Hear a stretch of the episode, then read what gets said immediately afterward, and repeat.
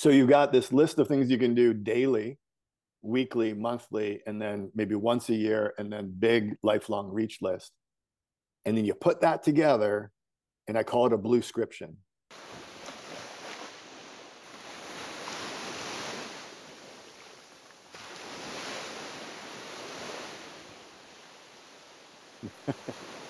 Welcome to Speaking from Water, episode 43.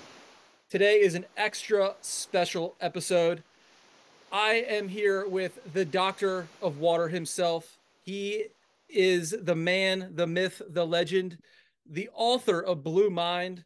Dr. Wallace J. Nichols is in the building, and I cannot be more stoked to have him. He is the the inspiration for us water lovers in a intellectual manner that delivers it to uh, to all who understand. Doctor, thank you so much for joining us. Uh, it's my pleasure. Really good to see you again. I've been looking forward to this moment for since last time I saw you. So yeah, really. you you were in Wilmington at, at Blue Mind Co-working. Um, uh, shouts out to to to those guys and um, uh, first of all, how did you enjoy uh, coming to our, our lovely uh, area here in in Wrightsville Beach, Wilmington area? Yeah, I love Wilmington. I love the I love the North Carolina coast. It's um, actually my book Blue Mind opens on the Outer Banks. Literally, the the opening scene of the book is is there. So a little up the coast, but spent some, some formative years there, and um, it was great to be back and to see all the energy happening in Wilmington around the ocean and around technology and around innovation. Um, I was really happy to see your artwork just everywhere uh, and helping people when they have to be inside still keep their blue mind on through. I think that's a such an important part of the Blue Mind story. Um, of course, I was honored that Blue Mind Co-working named their business after this concept, and they've just been great in helping build the move. And um, the conference was great as well. So just learned, met so many people. Uh, what a great hub for uh, ocean innovation, really, uh, uh on on the world stage. Um, Wilmington has emerged as uh, just a, a hub for for innovation, innovative thinking around ocean solutions. So, yeah, great visit. Yeah. Excellent. And yeah, um, Michael and Julia, who who started Blue Mind Co-working, when I um, first met them and they they saw my artwork and they they brought up your book and I was like, that that's the uh, the holy grail, guys. I'm so excited that you're starting a whole business around the Blue Mind book. And just for for context, everybody, um, but when I was first starting my career in, in ocean photography, uh, it took me about five years to kind of ask myself the question, like, what is it about this artwork that resonates? What is it about the, the artwork that I'm going for that gets people in um, excited? And uh, I, I, went into a deep dive myself intellectually. I started going to reuniting with UNCW's library, researching, reading all the the the work by uh, Kaplan and Kaplan, who I'm sure you're, you're familiar with, and uh, and E.O. Wilson, um, and uh, the biophilia concept. And I was like, yeah, like the biophilia of the earth is one thing, but like really, guys, it's all about the the water. And um, UNCW asked me to do a, uh, an art show, and we titled "The Aesthetic of Water." And your book was the freshman read that year, and it was a, a great honor to have your book uh, um, be the thing that the the, the UNCW was uh, uh, just putting on the the pedestal. And I think that was the year it, it, it your book came out. And when I when I read your book for the first time, I was like, this is it. I, I shall not go to the library uh, anymore and do the research because the research is done. Uh, close the hammer.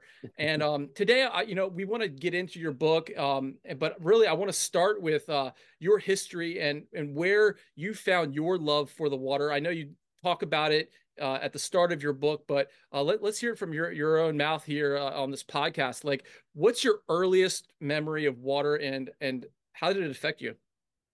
Yeah, I, would say um, probably like a lot of people listening, I it goes way back. I, I can I almost can't remember not loving the water. Um, but when I when I sat down to write Blue Mind, I, I I thought that question that you're asking, what is my earliest memory? And it turns out the farthest back I could go was this recurring dream I had, and I I think um, this is going to sound kind of far out, but the uh, had this dream as my third birthday was approaching. I was so much looking forward to it, and in this dream, birthday party basically occurred at the edge of a giant teacup, and we, all my buddies and I, we dove into the teacup and dove to the bottom of this teacup that got bigger and bigger as we dove deeper, and then we we found these treasures, these like iron figurines at the bottom of the teacup and I loved that dream so much that I kept trying to dream it every night for years. And I still think about it. And so when I sort of pulled that string back as far as I could go, that my memory of of water and just loving the feeling of being completely immersed was actually a dream about it uh, when I was in, you know, prior to my third birthday. And I and I remember I remember that it was my third birthday because of the the dudes that that attended that third birthday party. I, you know, I had a photo of you know Steve and Rusty and, and the gang, and uh, and so just you know that just sounds like a far out story, but it's also a reminder that our memory of water, our nostalgia, our dreams, um, you know, as a parent, that you you plant the in your in your child as they grow and experience life and those become who they are and what they care about and what they love and what they fight for. Not just fun fun and games. It's it's deep stuff. And the fact that my earliest memory that i could pull back to was a dream of diving basically. Free diving the free diving dream. I mean, I mean in a teacup of all places. Um, is kind of interesting. And then to fast forward, here we are today on this day, two guys that love the water talking about our love of water. And so those those formative experiences um, that we we have and that we share with the next generations, whether they're our, own children or college kids or uh, you know as a guide, um, they're so important uh, to create like ocean warriors and people who care uh, and people who fix things, not just break things. Um, so yeah, that's my my earliest memory. But then I grew up, you know, hang, hanging out um, East Coast, New Jersey, Jersey Shore, um, lakes, rivers, pools. You know the story. Like always, the last kid to get out of the water, no matter where we were, pruny and sunburned and salty. Um, then I just I wanted to align that feeling with my life and um, pursued uh, graduate school and college, studied biology and studied marine biology and wildlife ecology and decided I wanted to be in sort of an ocean conservation biologist um, because I wanted to keep that feeling kind of front and center in in my career uh, as well as my you know personal and social life. Um, so that's the quick version. But I I think I as a kid I was pretty shy. I was adopted. I stuttered. I had big questions about everything, origins and life, and um, so in the water I felt whole and I felt home and I felt safe and I felt quiet and I didn't need to say things that would sound weird when I stuttered and people didn't ask me questions and this overstimulating world even back then it was overstimulating to me um, got quiet in the water. And so i didn't really understand that until kind of much later and writing blue mind but that was a big part of it as well. Not just the hey i love i like the water. I'm going to be a marine biologist or i like turtles. Uh, I'm going to be a marine biologist. Like that famous meme of the kid who says, I like turtles, and that kid's probably a marine biologist somewhere. Um, I it was deeper than that, you know, it was healing. Um, and my awkwardness maybe in the air on land went away. Um, so I wanted to align, you know, life with that, with feeling feeling better. So um, Yeah, we, we went deep real fast there, didn't we? yeah, yeah, and I, I kind of want to understand what were the the activities uh, uh, as a young man that in the water that you enjoyed most. I, I know you're a surfer. Did you start surfing on the Jersey Shore? Uh, tell us a little bit about that. Yeah, you know, I think pretty typical. You start, you know, body surfing just because there's nobody around to tell you not to, and you start catching waves, body surfing, and then boogie boarding or whatever whatever you can grab, skimboarding, um, and then eventually surfboards and every, anything really. And I like I liked uh, I really like surf kayaking. I know some people are like anti kayaks in the lineup, but um, you know, on a small day or um, certain circumstances, just being out there, you know, hand planing, uh, really anything. I'm, um, and as I get older, it's nice to be able to shift back into. I like being in the water more, so I like to uh, body surf and hand plane more, uh, just because I want to be in the water and maximize my, you know, water time rather than waiting. Um, uh, free diving. I mean, as a marine biologist, we scuba dive a lot. Uh, a lot of boating, just tons of boating, all kinds of boats, any kind of whatever the boat for the job was. Sometimes it was a kayak, um, sometimes little Mexican fishing boats. We go out and catch turtles. Um, but even, you know, I'm very ecumenical about water. So if all you got is a rinky dink backyard pool, go for it. Like if that's if it's the vinyl sided above ground thing that you could kick over almost, totally old school, great. Just enjoy the heck out of that. Um, if you if you're lucky to have a you know a big deep public pool that you can get in and go off the high dive and all that stuff, awesome.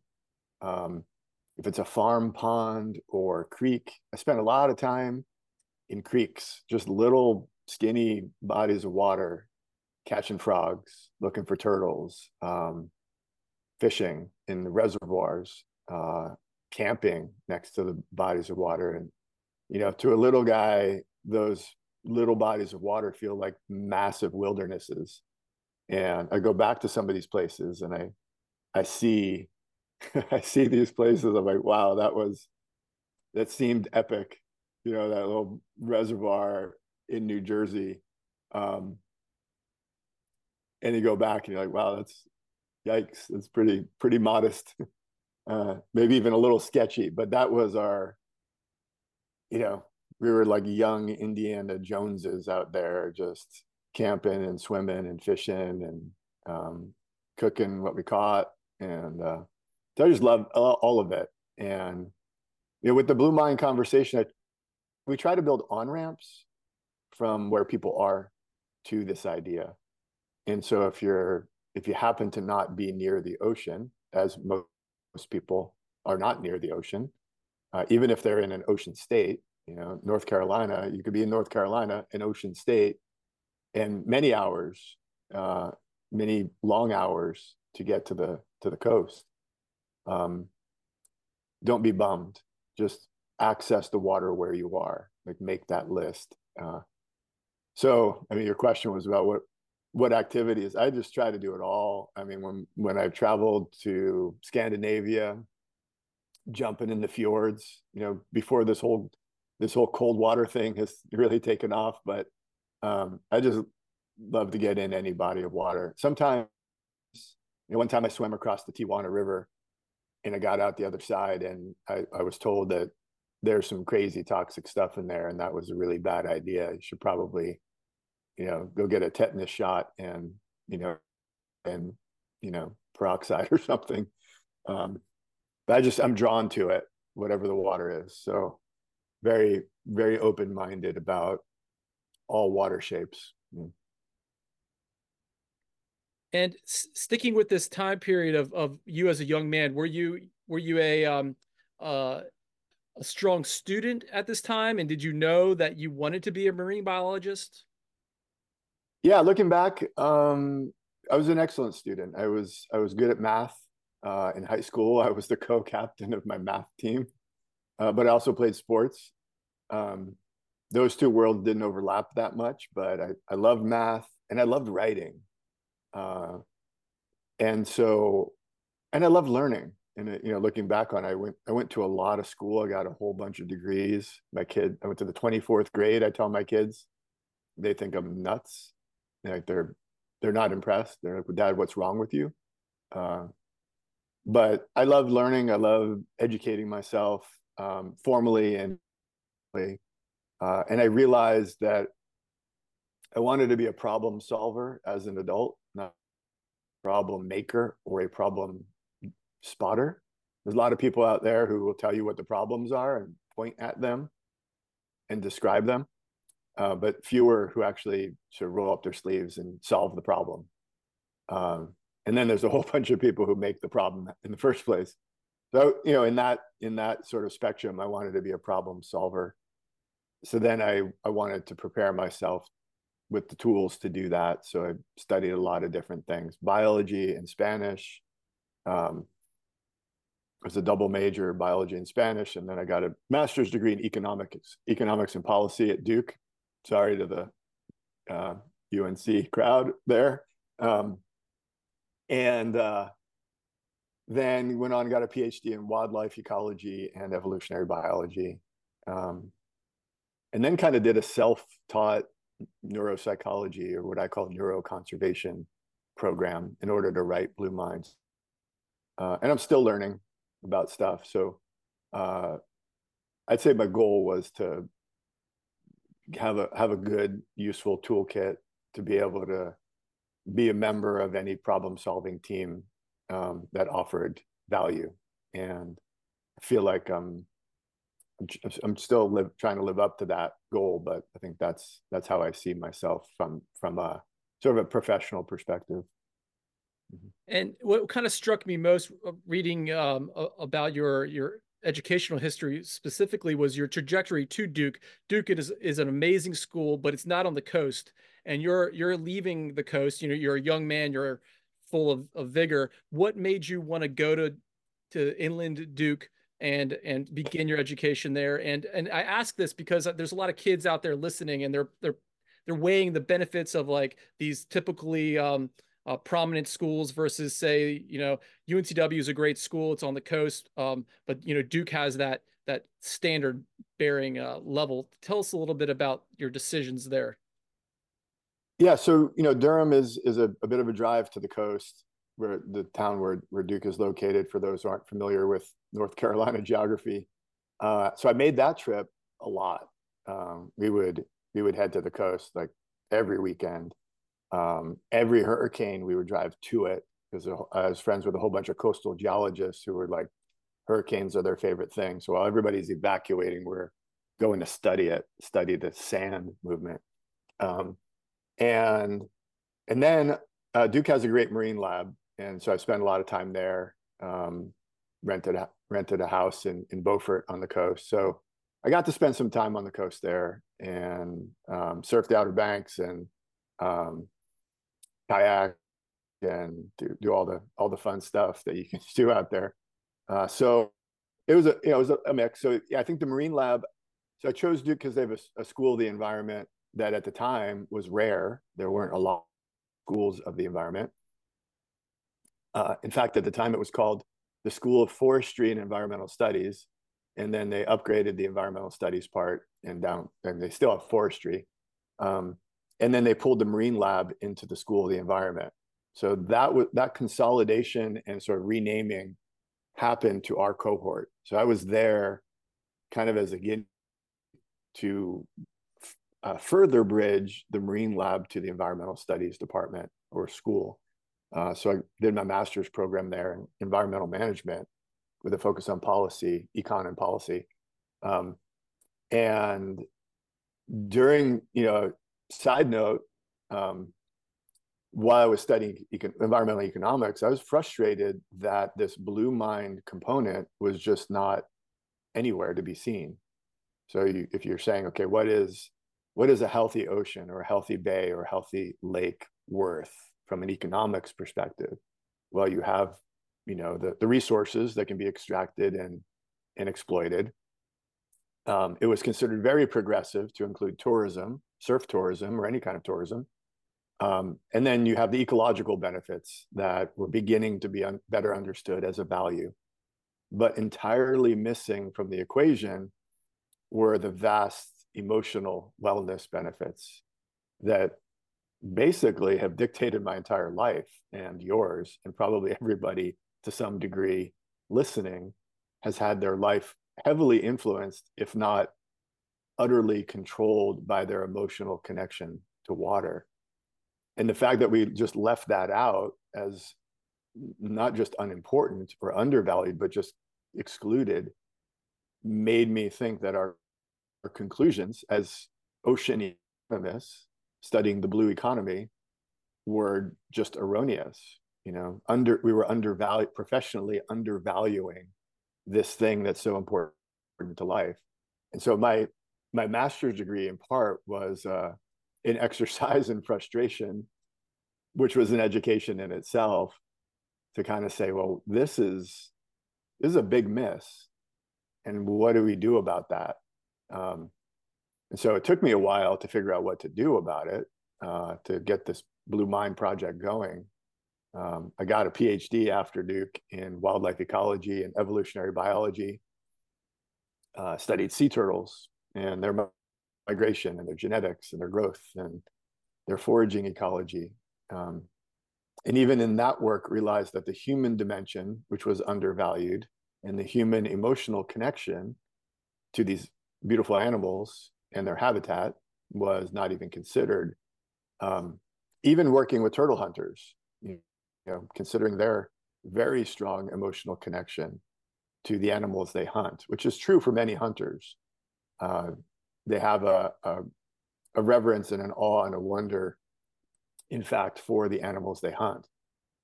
Um, and turned out that was the most powerful motivator to save the this um, species, the black sea turtle, uh, from the brink of extinction. Was harnessing the emotions of the turtle hunters. So that kind of experience, frustration, and insight led to this conversation about Blue Mind. Why is it left out? Why do we so actively exclude it? Not just from higher education and graduate school, but K through 12. I ask people all over the world, did you learn in grade school that healthy water is good for your body, your mind, your heart, and your soul? No, nobody teaches that. Uh, of course, they don't teach it in medical school and nursing school. They don't teach it to environmentalists. If you're lucky, and you go to UC Wilmington and it's your freshman read, you got to learn it. But most schools are not using um, that body of research to teach about water. So we have work to do there. Um, you know, I think that whatever UNC Wilmington did and whoever was the leader there who made that happen needs a gold star and they need to share that with every university on planet straight up I mean, that's that's a, a strong recommendation because I don't think anybody should be allowed to graduate from high school, let alone college, and not understand their own blue mind.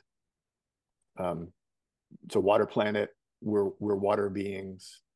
It is the basis of all life, the source of all life. If you don't understand time, you don't get life. You don't get humanity. You don't get. You can't understand history you certainly effective as a human being in any endeavor. Um, that maybe sound like sounds like I'm exaggerating my point. I don't think so. I, I think I'm maybe under exaggerating. Uh, so yeah, that was a that was a bit of a ramble, but um, we can fix we can fix a lot of things quite easily. I mean, requiring a um, a group of students to read a book is pretty pretty straightforward. Books are pretty inexpensive. They're, you know, the ebook versions and the audiobooks and the PDFs. I'll send you a PDF. Um, we can do this without a bust in the bank. We just need the leadership. So hats off to the team at UNC Wilmington. I guess is the the uh, the point of that long ramble. Um, I wish Duke had taught Blue Mind. Um, they're the Blue Devils, after all. They should they should be teaching Blue Mind. Well, exactly. And it, it is all so intuitive. And it, when you start the conversation with anyone, anyone maybe that's not even near the ocean, doesn't have a strong connection personally with the ocean, they instantly get it. It's like, oh, yeah, I love the color blue. I love being uh, if I could choose a vacation, it would be at the beach. It's all very, very obvious. And uh, you know, going back to the start here, what what year was this when the blue mind concept in your academic life uh, started coming into your consciousness? I'd say, you know, if, if I had to put a date on it, we have to go back to 2007 when the I started to percolate and I started to form, you know, related um, work. Uh, I wrote a proposal for a fellowship in 2009 for um, what at the time was a very prestigious fellowship I was nominated for. Would have been three years of support to do Blue Mind, and the feedback was that it was too creative. So I didn't get that. That was a bit of a setback. Didn't stop me, but it slowed me down for sure. Um, we did our Science Summit in 2011 at the California Academy of Sciences, which is kind of the Smithsonian of the West Coast. Um, and people told me I was committing career suicide. I had a perfectly fine career going as a marine biologist, but this was, you know, a departure and considered kind of far out, weird. And obviously, I disagreed, and we we did our first summit.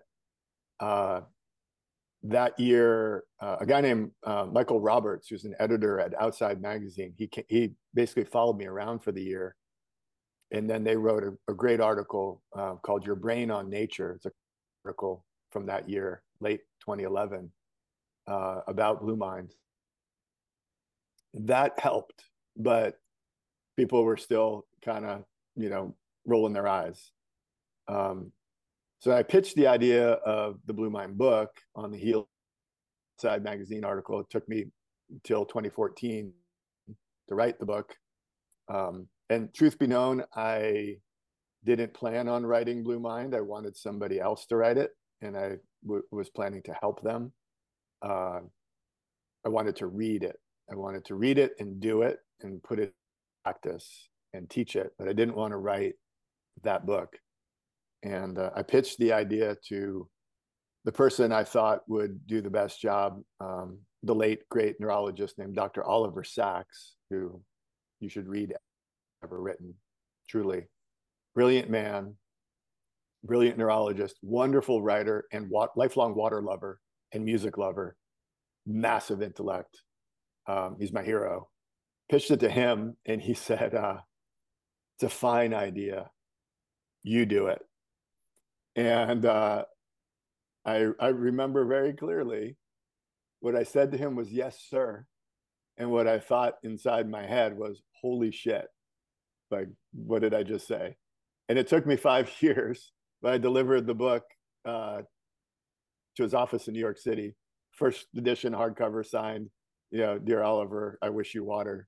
Um, and he was still, he stayed around before he passed. Wrote a lovely book called um, gratitude little little book about his some essays about end of life uh, so he basically put it put it in my hands but um, so from seed the seed to publication would be a seven year you know t- 2007 to 2014 and now we're celebrating the 10th anniversary of the publication of the book and i think this year officially i'm comfortable calling it a movement um, people throw that word around a lot these days to mean much less than what it used to mean. Like people say, I've ha- I have a hashtag and an Instagram account. I'm starting a movement. Um, just from that's that's fine. That's the younger generation. That we used to call those campaigns or projects. Uh, to my mind, to my old guy mind, a movement is something bigger than that. You know, the environmental movement, the you know human rights movement, um, women's movements, um, yeah, big, bigger, bigger things. And I, so I, I feel comfortable calling Blue Mind a movement now because there are thousands of people, researchers, advocates, people like you out there leading it, um, nonprofits, for profits, surf shops, um, moms and dads and teachers and health practitioners, who have taken this idea and run it up their flagpoles. And that starts to look like a movement after you know nearly 15 years. Um, and so that's where we are today is now it's established science the practice the blue mind practices whether it's surf therapy float therapy cold water immersion dive therapy all the modalities they're established i mean there's so many great surf therapy programs popping up um, really helping people kind of get get back uh, to where they need to be. Um, so you know now our goal is to kick that movement into overdrive and reach the next billion people. I think we probably reached a billion people so far um, this year. Our, our 10th anniversary goal is to double that and then eventually reach everybody. You know, every human being should, like I said earlier, understand their blue mind, have access to it, and be able to practice it wherever they are. Oklahoma, Wilmington, you know, Alaska, it uh, doesn't matter. Wherever you are, um, you should know what this is. You should practice it when you need it and be able to have access. I think it's a human right, really. Yeah. And and absolutely, just like you said, I myself consider myself an ambassador of water. Anyone listening can turn themselves into a, an ambassador of water. And really, what it takes is doing the things daily that make you a better person through water. And you give the ingredients in this book. It's it's almost well, it is a self help book. It, it brings you as a person to a, a higher state of consciousness through a, act, activating the substance in a variety of different ways. And um, I, I, like next to kind of talk about the different things that people can do on a daily basis to bring themselves up to this higher higher level. Um, me personally, I I swim every single day. I, I swim for an hour straight. I don't stop. I do four thousand yards.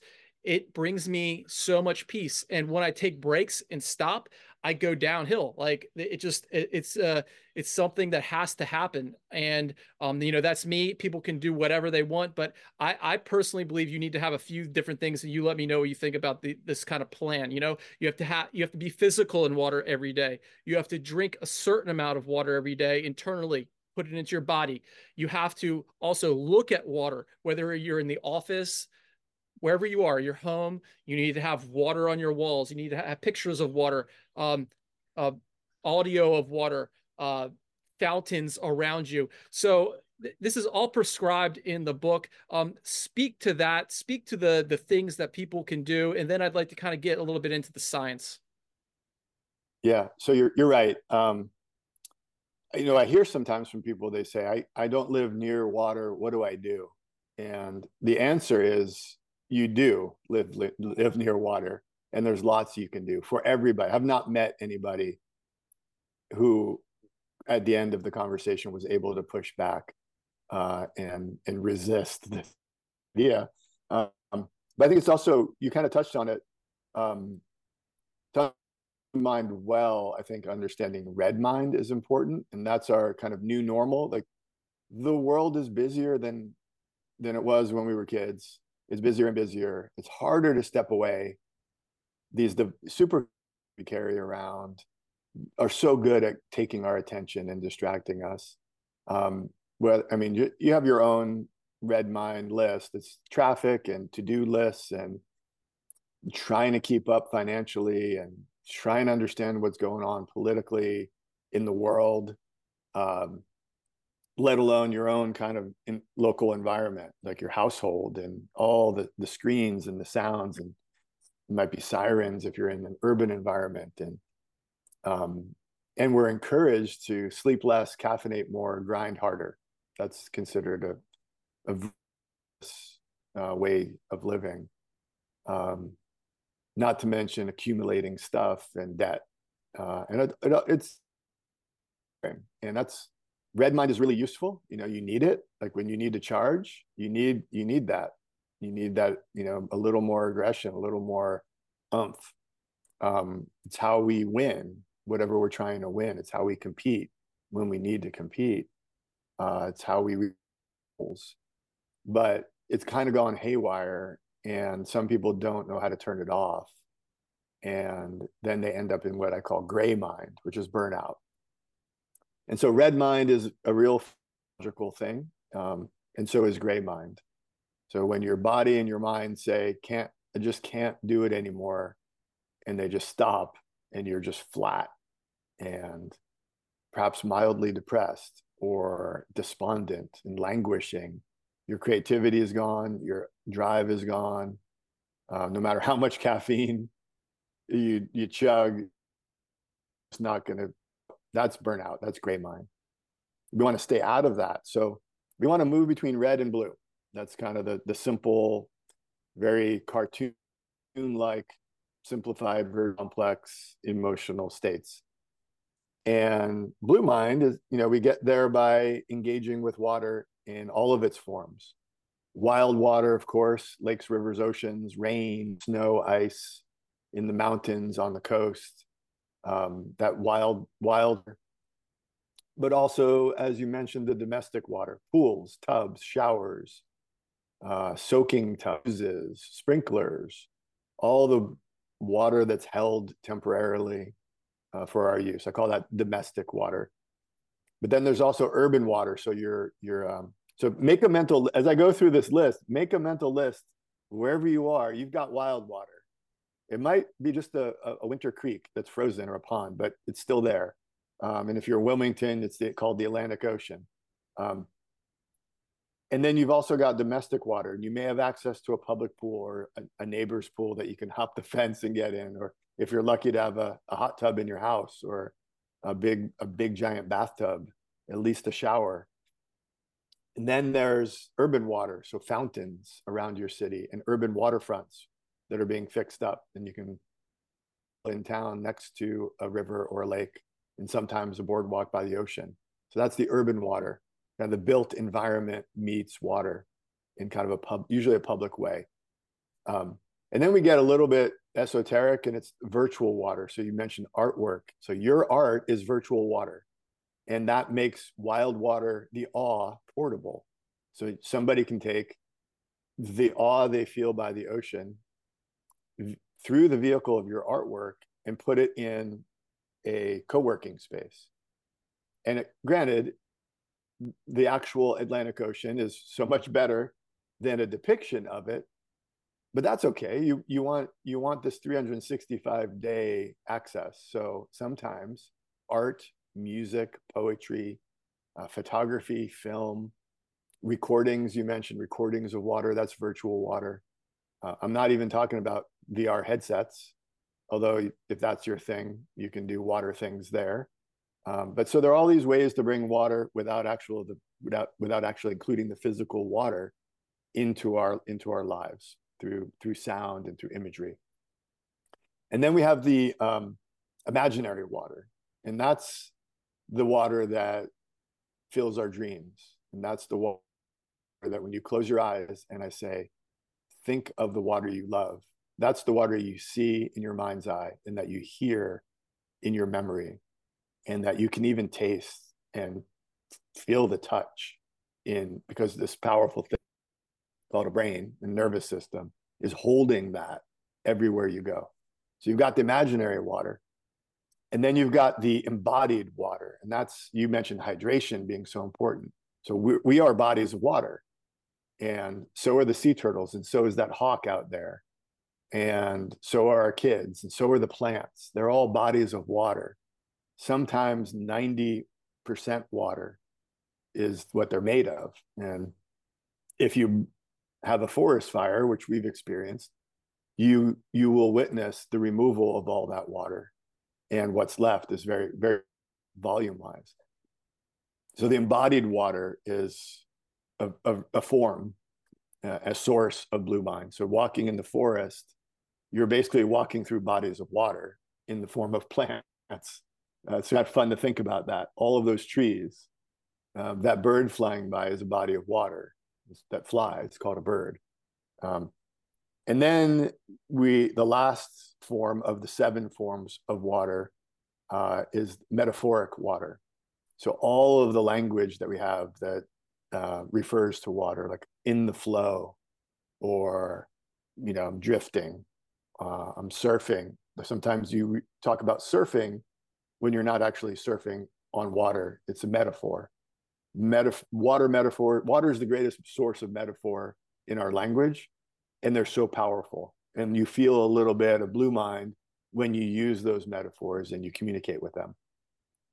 So that's a big list, seven forms of water. Each of us within each of those categories could make a, a list. You put that list together and you go, okay, I can do these things in my life as it is now. I don't need a big vacation. I don't need to move. This works for who I am and where I am with my current skill level.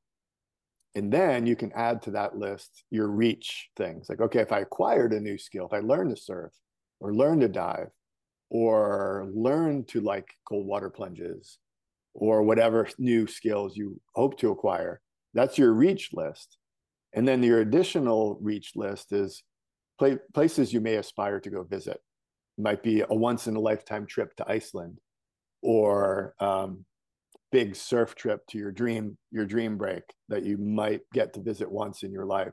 That's like it's on your it's on your your bulletin board that photo that you tore out of surfer magazine 15 years ago and you're like man someday someday. Um, so you've got this list of things you can do daily weekly monthly and then maybe once a year and then big lifelong reach list. And then you put that together and i call it a bluescription and your goal is to do it every day like you like you said. I tell people 23 minutes a day set that as a goal. If you go longer awesome. Um, if you miss a day no biggie. Come back hard the next day. If you miss five days don't kill beat yourself up. Just you know like you said you might feel it. You might feel that red mind in that gray mind but just come back renewed to give it a shot. Um, and so you might get in the pool and you might get to the beach. You might pause just for a coffee and looking at the water. Uh, you might enjoy some artwork. Uh, you might go for a walk in the park through that those bodies of water called trees. Uh, you might put on that app that plays water sounds that helps you relax in on the news and getting more stressed. Uh, you might start your day with some kind of water activity and a, a nice big glass of water that you have, you know, slowly uh, ingesting, uh, a mindful shower, a mindful bath, um, all of these things. Go to a float spa. You know, there's float spas almost in every town now, and spend an hour there of just floating in nothingness. You know, once a week or once a month, or just once. Try it. So that you put it all together. I, I call it a bluescription. And the cool thing about a bluescription is that I can give you a bluescription. And I kind of just did. You can give me one. You can turn to your neighbor and say, Hey, I'm going to just walk you through this cool process I learned about. And we're going to come up with your bluescription.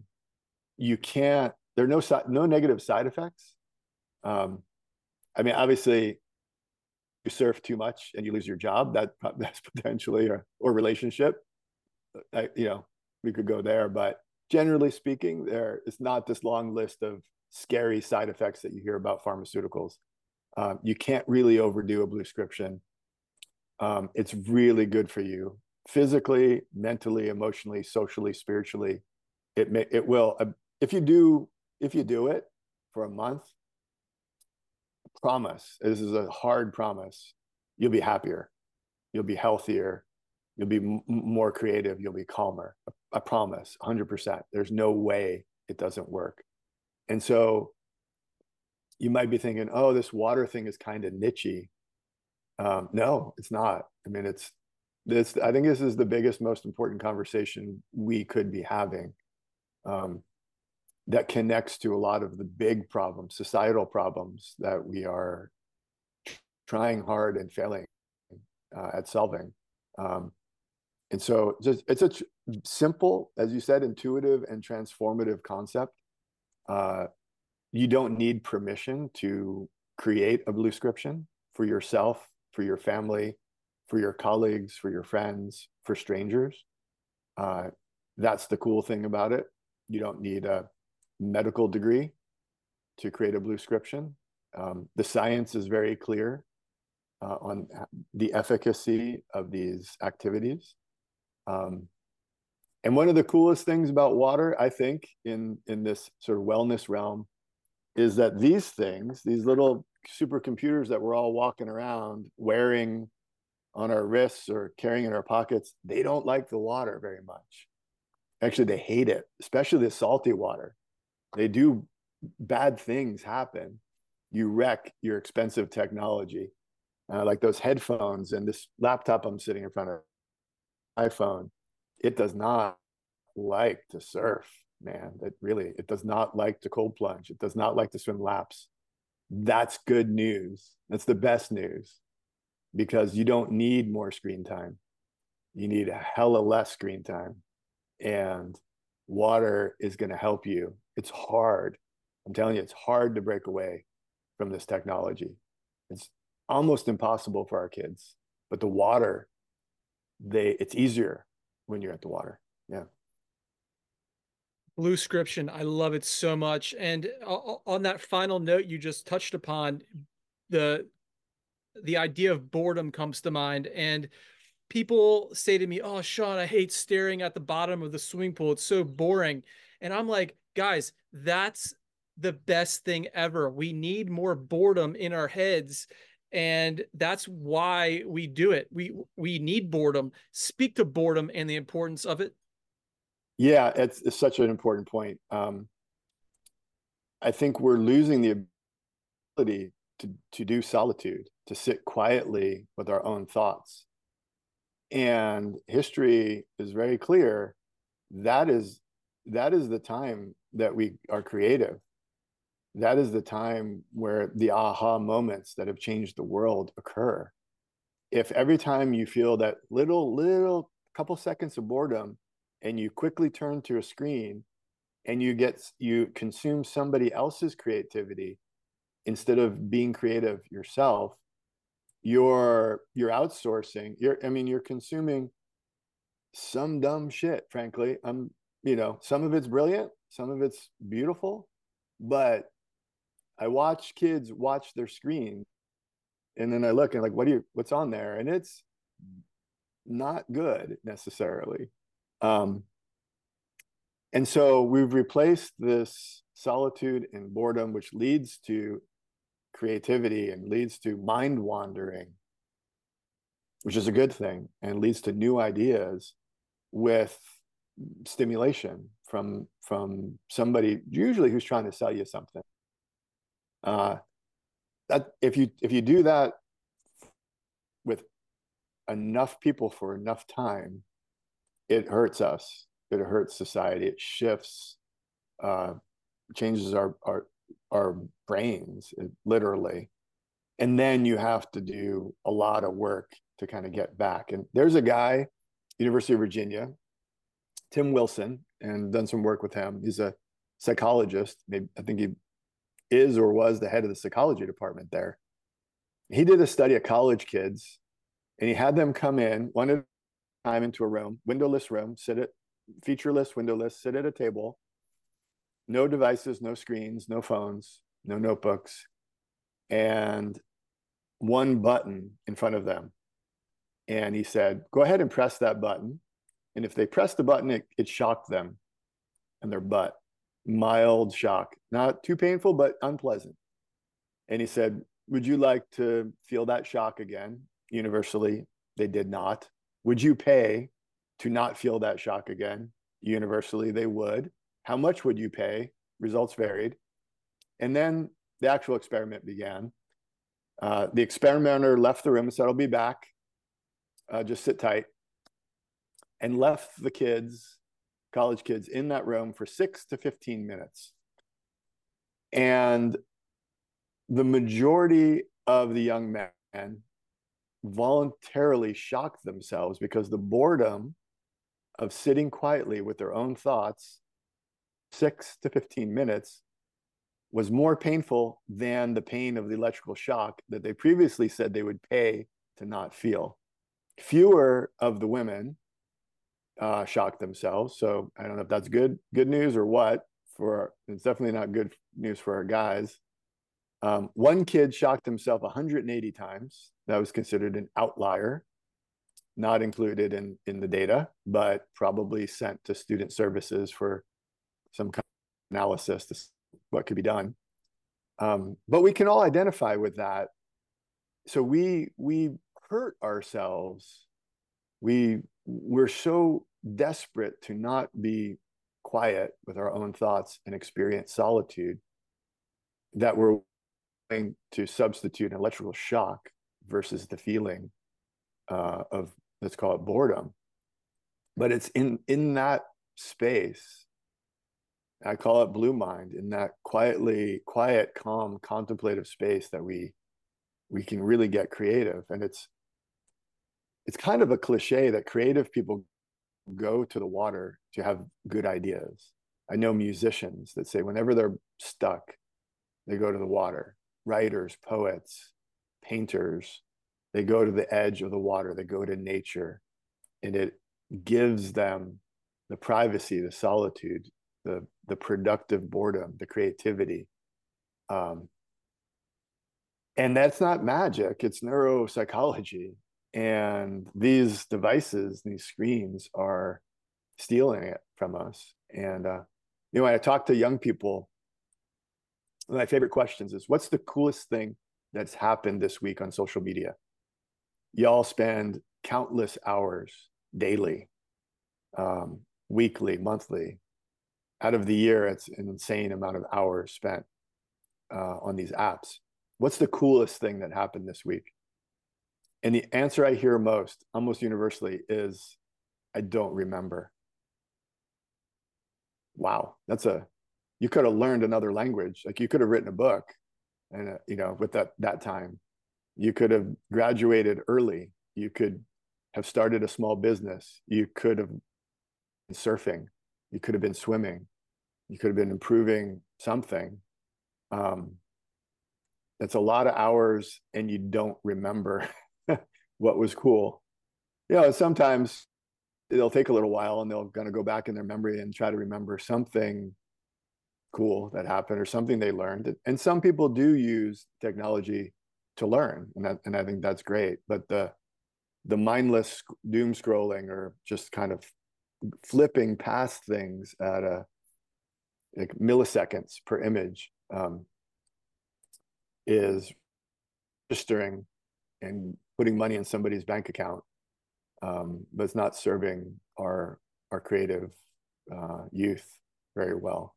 Um, I was I spoke at a, a tall ships conference in Baltimore uh, two weeks ago, and um, these are organizations that take young people out on these historic schooners, sailing for a weekend or a week, and then the kids learn how to operate a ship. And um, across the board, I kept hearing that our, our young people are in trouble.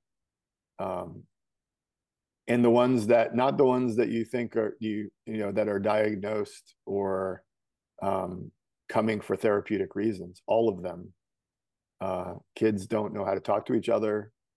They get on board these ships, and you know, one instructor told me that a kid said, I didn't know that I knew how to make friends. I learned that I I can talk to people I don't know this week, which is awesome, but also kind of heartbreaking that that young person didn't know that about themselves until they got away from the technology at sea on a schooner. Um, and then you think of all the kids that aren't given that opportunity uh, in that way and then my mind goes to how do we make sure they get those opportunities to disconnect from VR and AR and AI and apps and just be a kid, be a human in the water, um, scanning the water, you know, slowly waiting, watching, learning, uh, having every cell in their body go like buzz.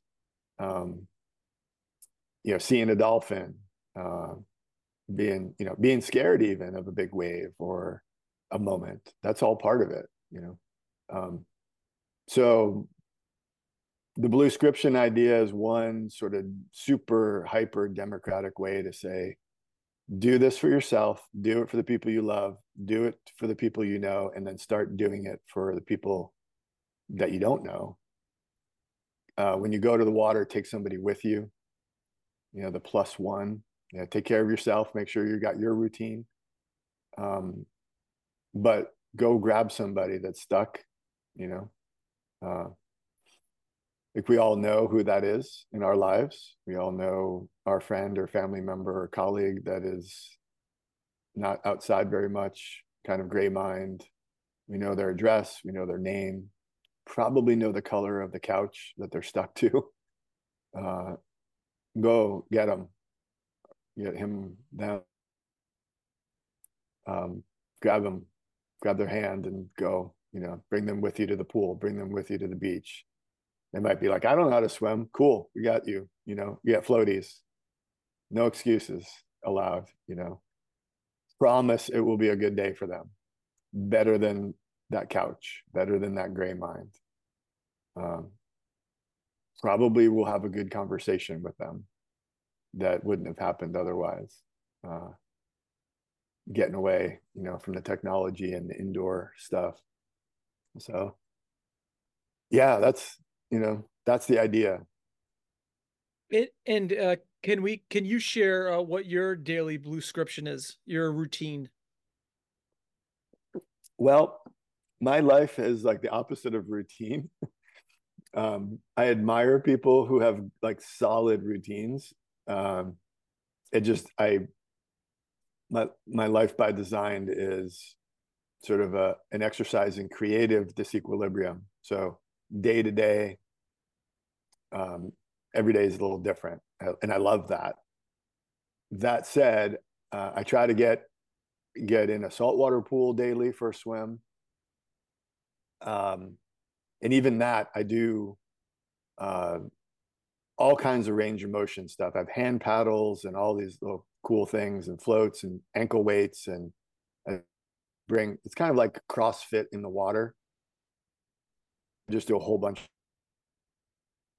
Feel and you know, I feel like I'm physically healthier than I've been since grad school right now because of that moving my body in the water intentionally daily um, I try to get to the bodies of water wherever I'm located geographically. So if I'm on the coast in California or in the Midwest, go to the rivers. If it's winter, snow is water, snow and ice. Frozen ponds are awesome. Um, if it's an urban environment, so traveling a lot, kind of on the road a lot, I'll just seek it out. Uh, had a wonderful conversation yesterday with a guy named Justin Feinstein, who's the top researcher, on, neuroscientist, who studies our brain on on float tanks. And a brilliant guy. Look him up and read everything that he's published for sure. Um, so if you know if you're stuck in a city and you need your blue mind, go find, just Google closest float spa and then sign up and go float for an hour. I like doing that. Um, I like to keep it interesting and and I struggle with the if I make a routine and, and my life sort of shatters the routine. So I just have embraced I've embraced disequilibrium a bit. Um, and uh, if I'm in a place where the tap water is slightly above freezing because it's that cold outside, I'll try to fill a tub up with, you know, 39 degree water and do a cold plunge in a in a bathtub wherever it is. You don't need a a cold plunge facility. Uh, I practice that regularly. Um, I love getting into steam or sauna and then into an icy cold shower or a cold plunge. So do that whenever possible, back and forth. Um, you know, and any everything outside. You know, I get I get to go cool places, and you know, this tall ships conference was in Baltimore, and got to go to the Baltimore Harbor and go and get my blue mind on with the director of the aquarium there and walk around and see all the all the cool things they're they're they're getting their their dolphins back into the wild uh, under the new the leadership of the aquarium. And that's it's fascinating to see what they're doing to rewild these dolphins and um, go hang out in you know behind the scenes with with the dolphins there. Um, so yeah it's a it's a i feel like a lucky man in in that regard um, that i you know i wrote this book that then gets me into interesting places. Uh, and they're and i have to say they're not all sort of beautiful tropical warm healthy oceans. It's it's a little bit of everything from flint michigan where there's this you know heartbreaking water crisis to you know turks and caicos where it's tropical and warm uh, to baltimore harbor in february you know uh, which is its own thing. Um, it's every day different and I'm, and I try to enjoy enjoy all the things I get to I learn. And then you know talking to you is like today my highlight of my day is this conversation that we've been looking forward and um I just get so excited you know to share ideas with a guy like you who is then rippling them out to a bunch of people I'll never meet man, that's like that feels good, you know, like that feels like, um, you know, I right before I was looking, I was looking. Somebody posted something about this idea of if you feel like you're not living up to your potential and you don't know what your purpose is, that that can be kind of a that can weigh you down in life and I reflected on that earlier today. It's kind of like my morning reflection. And I thought, I don't have that problem. I I don't. I I feel like I like I when I was in grad school, I tracked a sea turtle across an entire ocean and I felt like that was the pinnacle peak of my life and my career. I can retire now. And I was like 28. uh, and so and i've never been unclear about my my purpose. It's always probably back to that dream in the teacup. Um and that's that's truly a blessing you know to to have that clarity of purpose and um satisfaction with your small contribution uh, to life. And um that feels good. You know i don't i don't have the the um like the broken broken thing that's making me you know stressed uh and i know people who do and i you know and i think there's something in this blue mind thing. I i know people who were a bit lost didn't have a purpose. They understood blue mind and then it clicked. They're like this this is a big movement that needs all of us. And here's my part whether it's surf therapy or helping people just go outside for a walk down to the creek or working with kids on the autism spectrum or hope you know at risk youth who are just troubled with anxiety. Um, there's just so much there. Uh, so every day i feel like i have a conversation with someone that um, helps clarify their purpose you know like it's a i get to be the mirror and the catalyst and then they click in and um when that happens it's it's just massively awesome so a couple weeks ago, I had the pleasure of interviewing uh, um, someone who lives in Santa Cruz, uh, close to. You. He's also a big big wave surfer at Mavericks, but his passion, his name is Jack A. Crop, and he uh, takes children after school. He has an after school program, and he takes these kids to the beach and teaches them water safety, water activities. And uh, I, I, say this because there's literally an infinite amount of things a human can do that involve water to some degree. You know, my thing is taking pictures and putting those pictures of water onto the walls to make people feel better. There's so many different things you can teach swimming lessons, and you you are so also uh, lucky in your professional life as a academic, a, a professor, a doctor, to have found your thing uh, when you did. And and uh, I guess like hearing that people almost tried to talk you out of of this idea at the start at, at right now is comical but say you listened to them and you didn't do the thing and you stayed in your lane at the time like like uh, it it speaks to the importance of following a passionate intuition. And uh, you know 10 years on since the book's published you you've done so many great things. Uh, you've spoken all over the world.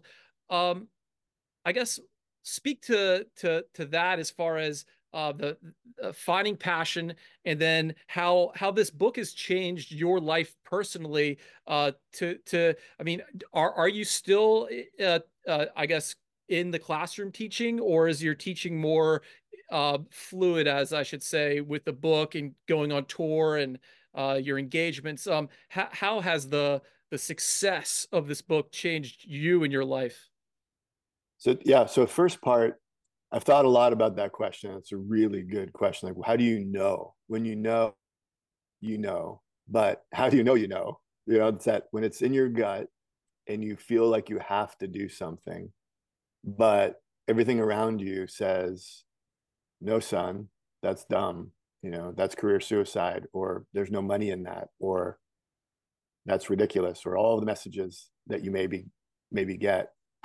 And the the possi- there's a possibility that those people are right. So you you don't want to spend years like running in circles pursuing something that's going really not you know a good idea. So that's the that's the tension right? Um and i i'm on on this side of of that kind of people who sometimes have is and they sometimes are um, great and they're being told by everybody else that they're not. Uh, and then sometimes they're not great fully formed clear ideas um, but i don't want to be the guy that says you know that's career suicide or don't do that uh, and so there is that that tension and it's it's you got to try stuff and if it really is a bomb fail fast, as they say. But if it's only partly a bomb, fix it and keep going. And it's a, it's an artistic process. It's an iterative process. You've probably been through it so many times where you, a new technique or new material or new genre kind of or new, you know, a new artwork. And you're like, oh, this is not going exactly right. Let me step back, be calm, think it through, come at it again. Um, so that's part part of the process. And um, the other part of that answer is it's not fast. Like, you know, your art making is not fast. My art making, movement making, book writing, it is the opposite of fast. And everything's telling you to go faster. Um, like people want to get where you are tomorrow. A young artist might say, I want to be where you are fast. like, whoa, bro, chill you know it's beads on a string every day is a little bead doesn't look like much you do it for a year a decade you got this beautiful necklace and that's how it works. So the patience part um, which is where blue mind comes in too because in this red mind impatient world beautiful things take some patience sometimes decades like our work on sea turtles. Sea turtles don't come back from the brink of extinction in a year, five years, 10 years, or even 20 years. It's 30 years plus until you see some kind of blip uh, that is giving you hope. And so if you're not ready to just chill out, work hard, and wait, um, maybe, you know, you should be an app designer. That's cool, you know, but there's a patience to it as well. Uh, and so you know, I would say writing Blue Mind and sort of not handing it off, which was my original goal, and accepting the challenge and stepping up in that and being the cheerleader for the idea at this point. Um, it's I you know I'll be completely honest. It it it drained all my tanks. Right, financially, emotionally, physically. Um, I'm, I was all in practicing Blue Mind, but then, you know, we had this thing called the pandemic. Um, I lost my mom. We lost our home in a wildfire. I was not as resilient as I should have been. Um, and and say now, in taking my own advice, uh, in the wake of a wildfire during a pandemic and losing loved ones, saying, "Okay, Blue Mind guy, this is like a combo shitstorm. Um, what are you gonna do?" And I knew what to do. Water, water, water, water.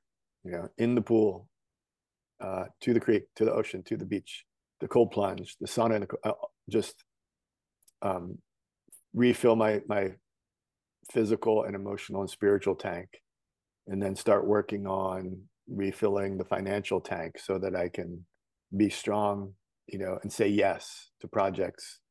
Um, so, yeah, from a distance, maybe it looks uh, cheerier than that, but I'm going through the life that everybody through and dealing with the sleeplessness sometimes and then putting on you know ocean sounds in the bedroom in the middle of the night to try to nurse myself back to sleep. Um all that you know raising a couple kids that are in college with that those bills and stuff uh so it's it's uh I think having through the struggles, having knowing my purpose is life saving, and having my purpose connect to water, and having the people around me remind me to do the thing that I wrote about. like Blue Mind guy needs to be reminded to practice his own bluescription. Um, I don't need to be reminded daily, but regularly. And uh, Dana, my wife, reminds me. She's like, "You need to get in the water," and she's um, she's always right. And if I'm like, "No, I got stuff to do," she will drag me out to the water. She will literally. She's like, "Here's your bag. Uh, get in the car, or, or just walk out the door." Um. So yeah, it's you know reminders, friends who remind you, the social aspect. Um, I'm really, I'm really excited. We're this is the 10th anniversary of the publication of Blue Mind, and I'm, I'm updating some of the the science and the footnotes. Uh, we're gonna put out put out the 10th anniversary edition, and build this Blue Mind movement further. And you know, that's an invitation. If if these ideas resonate with you, um, grab them and run with them. You know, let us know what you're doing because we can can amplify it. But you don't need, uh, you know, like Blue Mind Co-working. Case in point, um, they sent me an email and said, "Oh, we named our business Blue Mind Co-working. We hope that's okay." And I was like, "That's better than okay. Right on. You know, I hope it's a huge success." And you have thousands of conversations. And in fact it's true and that's how we met. So um that's uh i love that. So if you're if you've got an idea for how to put blue mind into action go for it and and link in with this movement and this community and let everybody know what's working and um, share share the love. Yeah and what are the things happening right now that that people can tap into? Is there an organization? Is there an annual meeting? Uh, tell us tell us what there is. Yeah, so there's not really a. I mean, Blue Mind is, in fact, it's a, an idea and it's a movement. So if you Google Blue Mind, you will find hundreds of businesses and nonprofits that name themselves Blue Mind, and they're not my entities. I I don't even know about some of them. Um, you, you will find different brands that Blue Mind as a concept to describe their work, whether it's therapeutic or a boat. You know, their boats named Blue Mind. Um, as far as what what I do to kind of fuel that, we we have an annual Blue Mind Summit. Uh, this year will be our 14th annual Blue Mind Summit. Uh, we're holding it in late September in partnership with the International Therapy Organization. And the theme is Blue Mind Impact. So we're going to bring our community together and everybody will have an impact story to tell. What'd you do?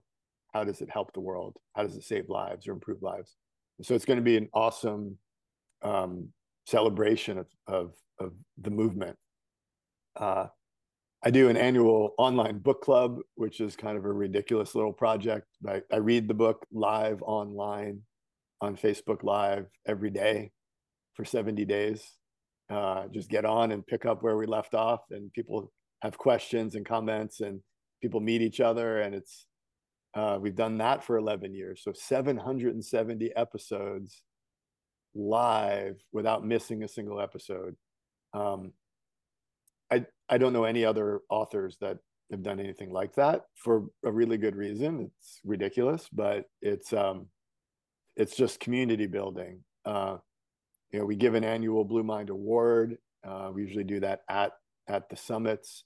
Um, I do workshops and keynotes, and uh, you asked about um, teaching courses. I, I, get invited to universities to teach courses and workshops. Um, university, well, you know, UNC Wilmington, University of Rhode Island. I, I do an annual lecture, uh, Montana Tech, uh, engineering in an engineering um, course. Um, so I just try to plant these seeds uh, everywhere.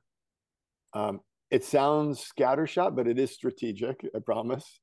Um, but I do like to catalyze projects and you know meet people that have an idea, help support the idea, get out of the way uh, as necessary, connect them with the scientists and advocates that I know.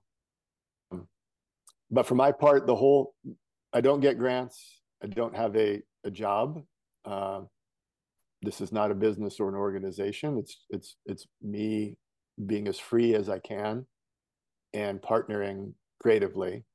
Um, I have a Patreon site that people, if they're if they're saying, "Hey, I want I want to stay connected to the to this movement," um, if you go to thebluemindmovement.com, it'll take you to Patreon, uh, and you can sign up for free. You can be a dollar a month supporter. You can be an ambassador. There are perks at the different levels, but that's how I fund it. Um, that currently generates enough money to give away a lot of books. Doesn't really uh, pay the rent, so to speak. Uh, working on that still after 15 years. The crowdfunding, I'm, I'm not, I guess I'm not that good at good at it, but I'm getting better. Um, but really, I, I my gold intellectual freedom. I want to be able to do things, say things and not be beholden to um, a funder, a corporation, a government entity, of, rules that I don't agree with.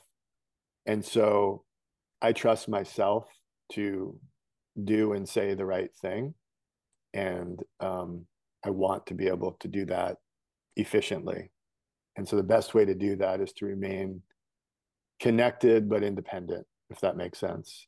Um, my creativity goes way up. And I've been in positions within big organizations where I had a steady salary and a, a list of rules. Right. Are you Not awesome? Sure. Yep. Yeah, I lost you at.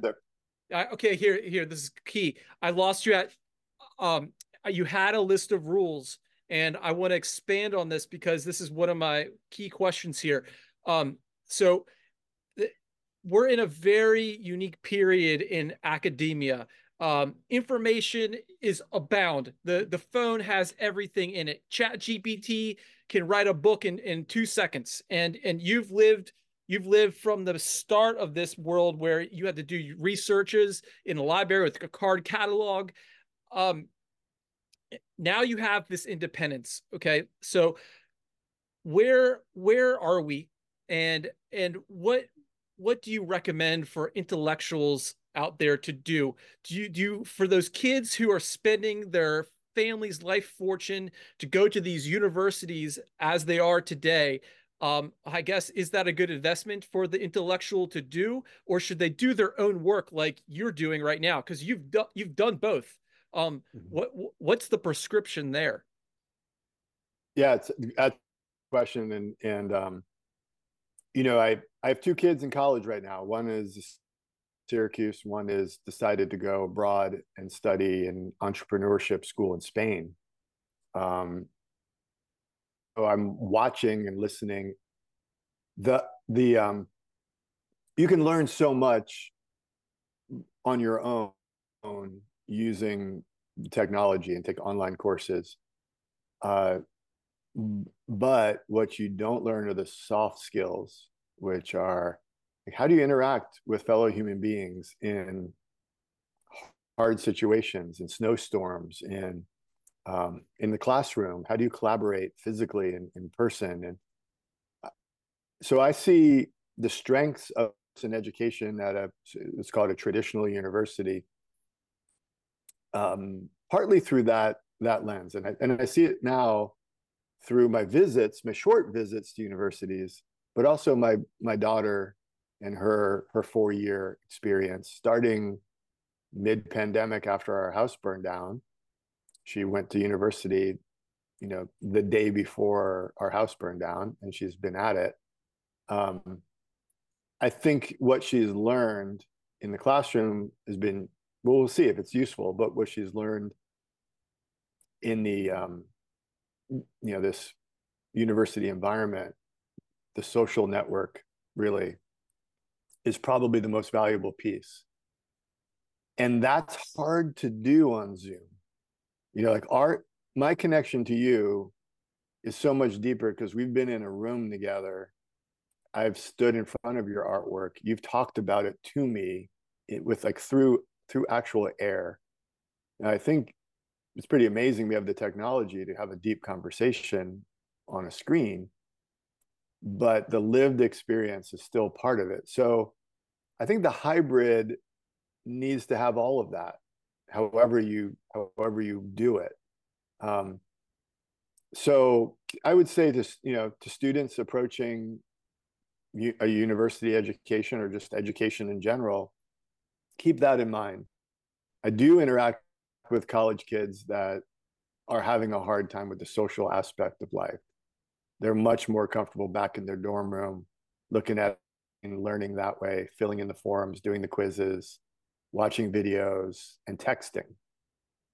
Um, when you're face to face with them and you ask them, you know, an easy question they might think is really hard question, like, "How you feeling?"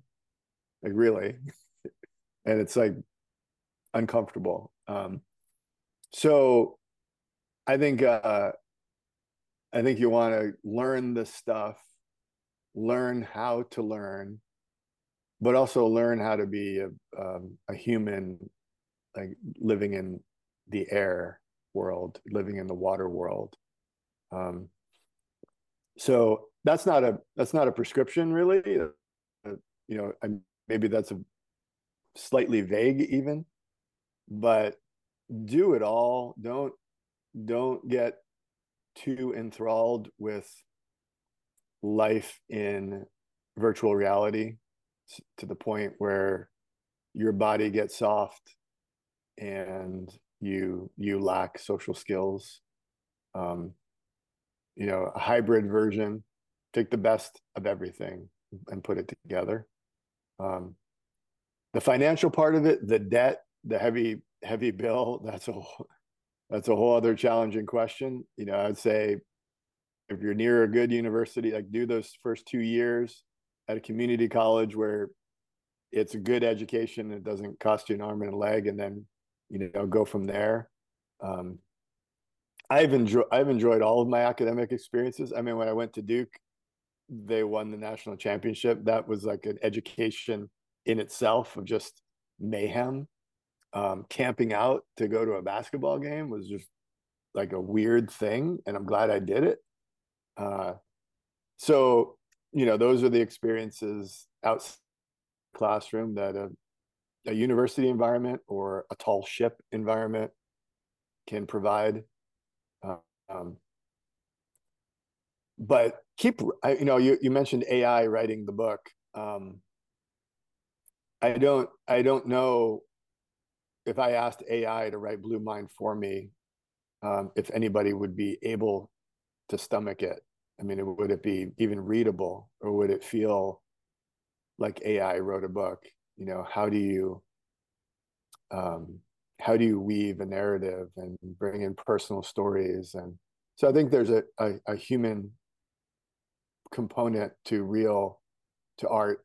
I don't, AI is just going to replace artists and writers. Um, but maybe people will, you know, look more. It, I, here's a, a comparison in the music world. Things have changed a lot. So we started with Napster. For those who remember Napster, you got Apple Music, you got i you got every song in the world you can pretty much listen to for free somewhere.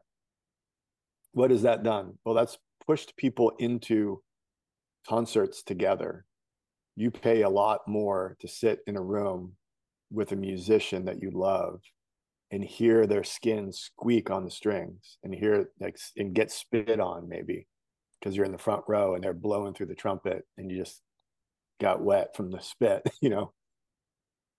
Pay more for that. Our real reality. Um and that kind of ties us back back to the the water version of that. You know, virtual water on, on a on a headset.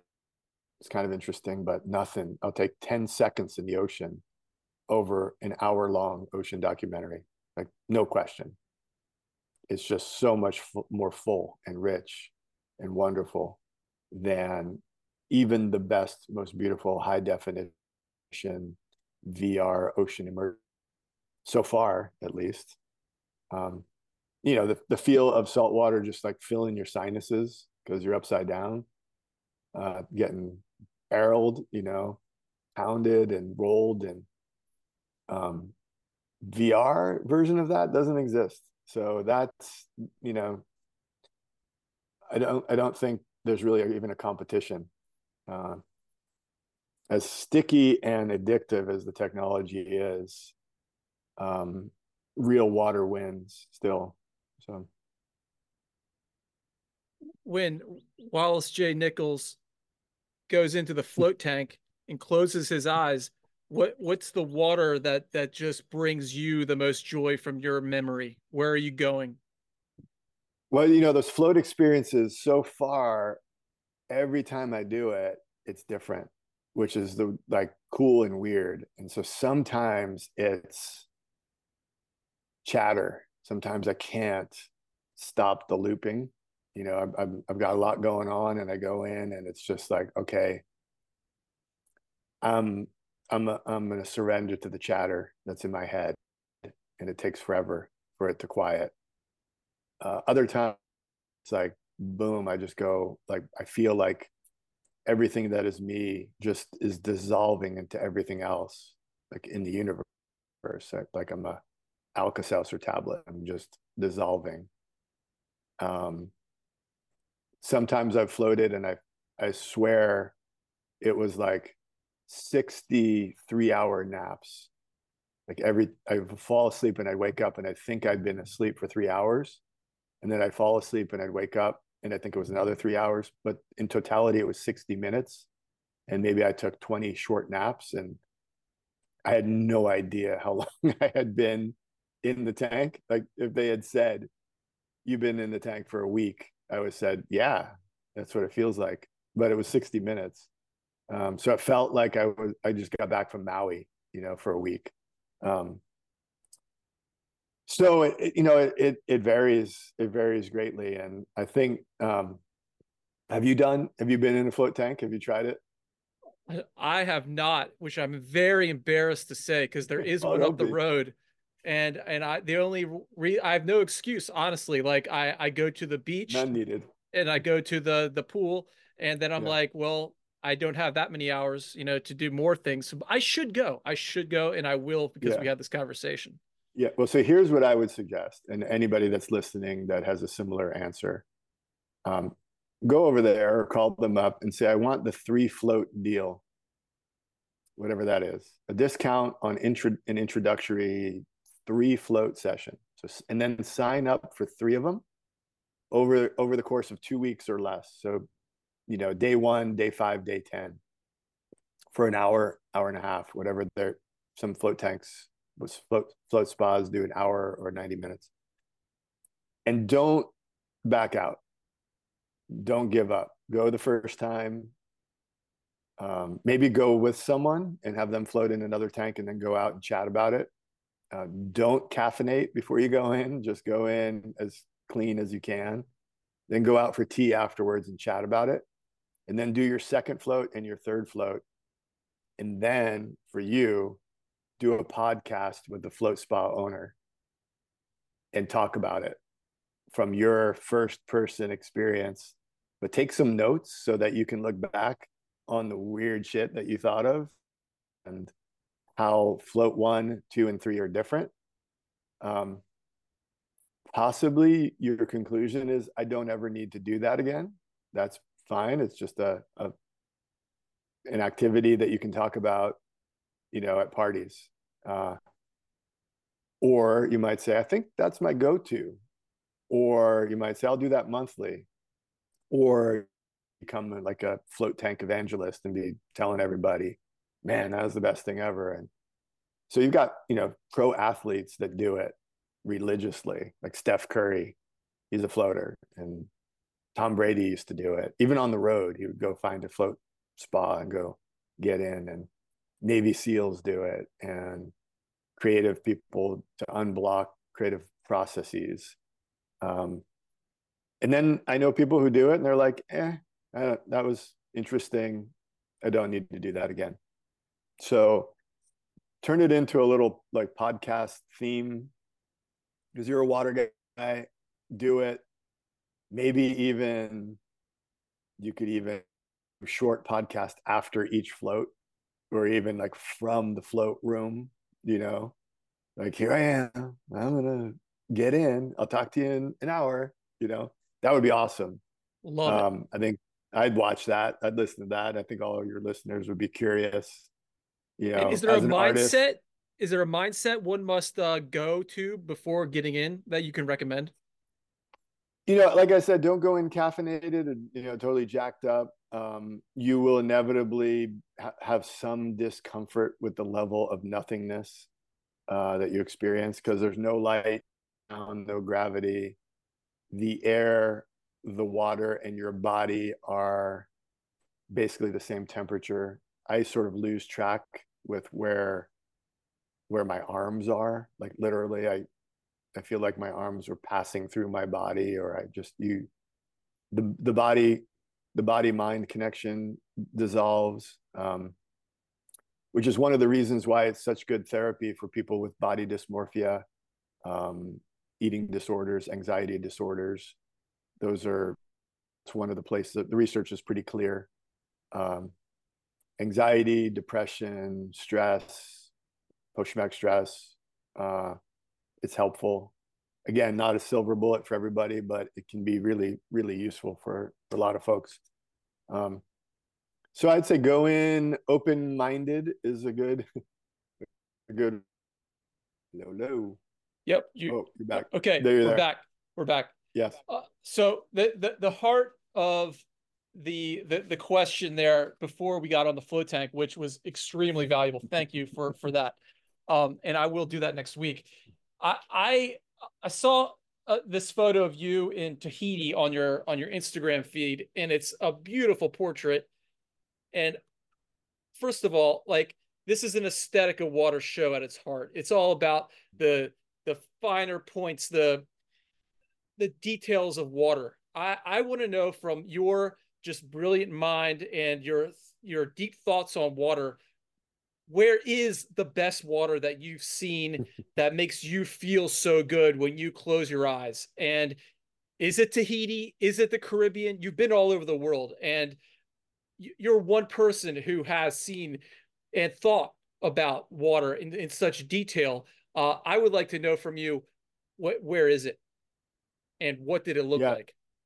I, that's a, that's a question that's come up often, and um, and it, so I've had I've had time. You're not surprising me with the question because I've had time to think about it.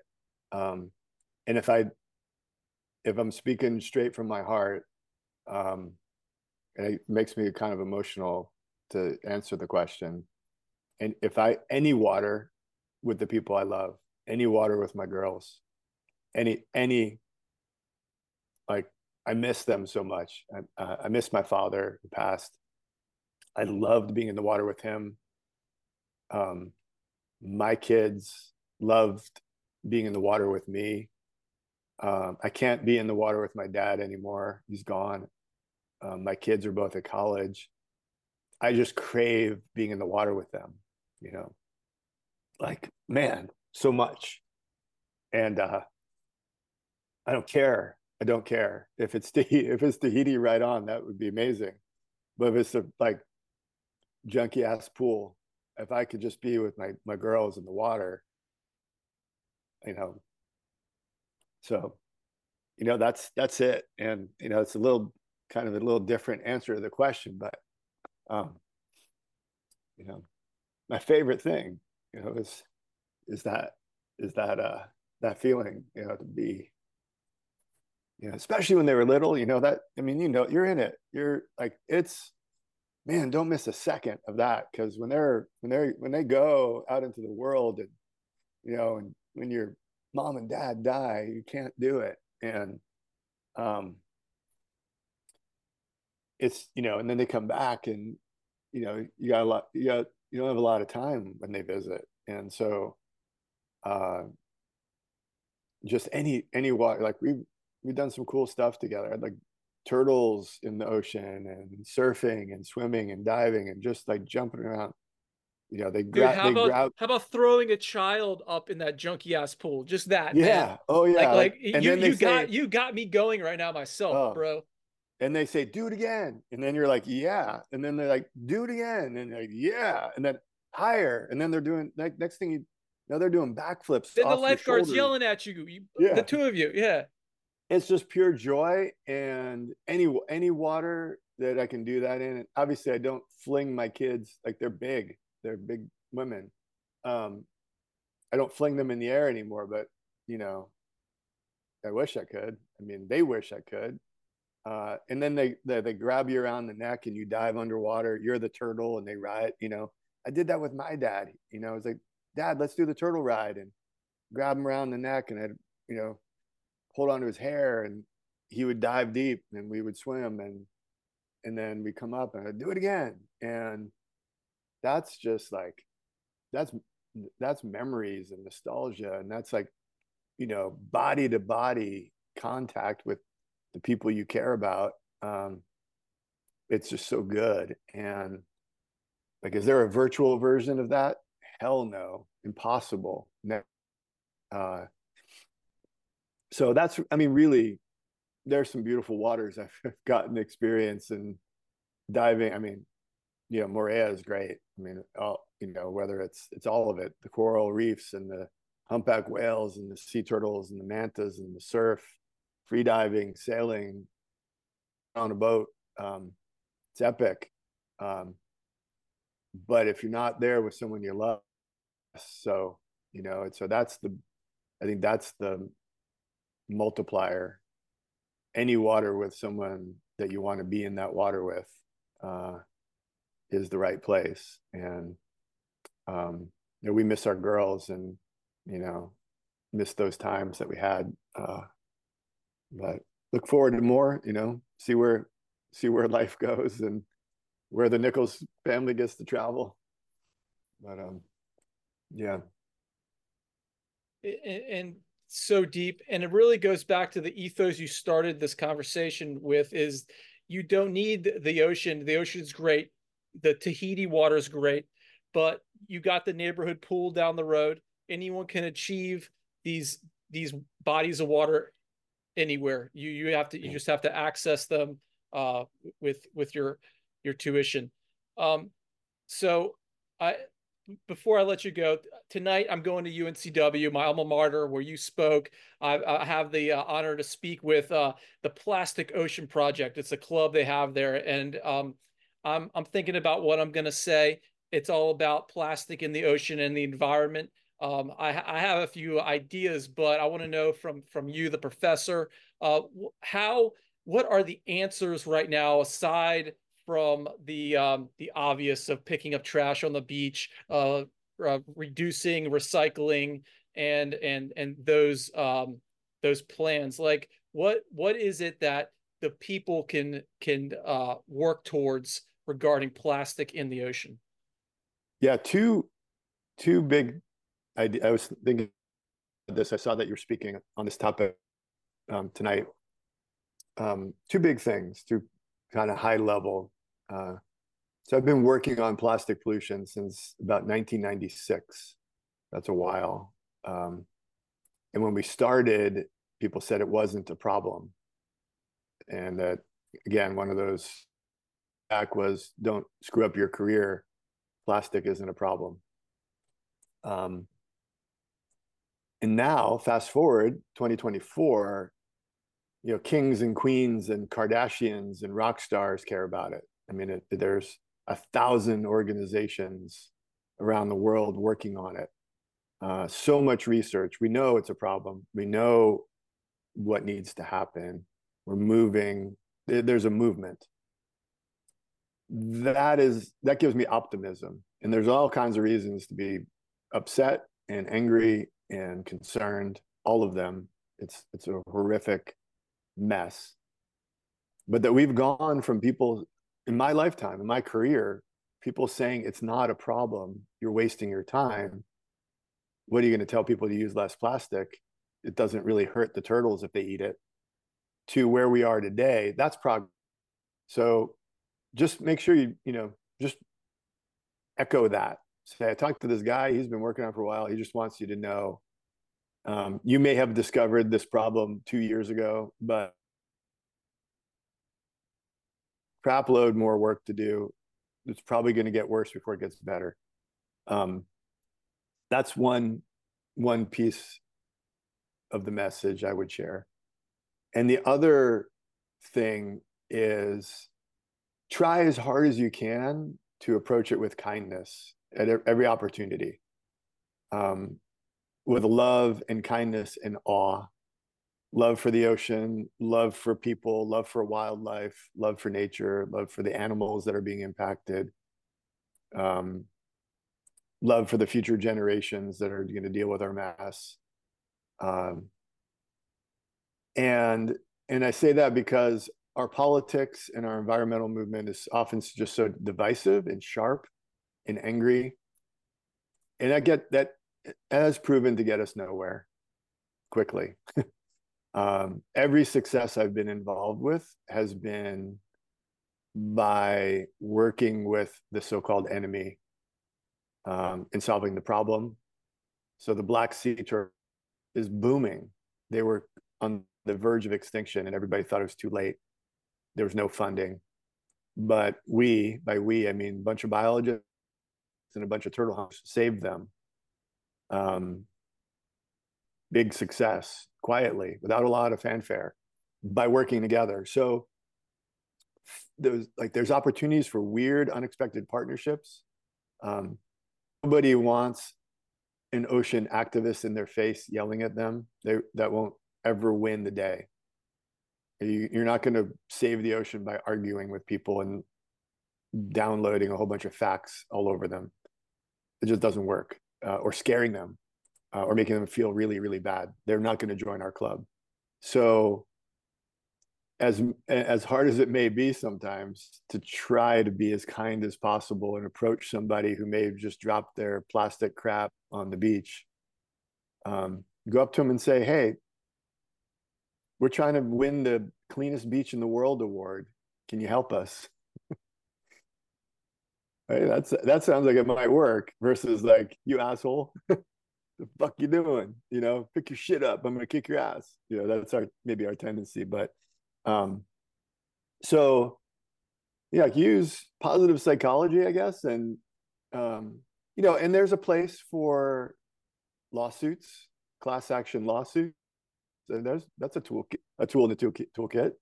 Um, but we're trying to build a giant movement, and the way you do that is by bringing people on board um, through success, through you know positive outcomes and creative solutions and fun. Uh, and so, you know, my kids when they were little, they get really upset about you know people leaving their trash at the beach and i had to kind of constantly say we're gonna you know we're gonna solve this problem through kindness and through meeting people where they are and um and i you know you might think that sounds really super naive but i'm 56 i've tried a whole bunch of different things. And uh got involved with this plastic issue at the beginning. And um butting heads doesn't doesn't get us there. Um, what's so exciting is all the different, you know, the the material economy, all the innovation, and you know, making our stuff out of better materials, so that it does the job it's supposed to do, but doesn't create these side effects that that hurt us and hurt nature.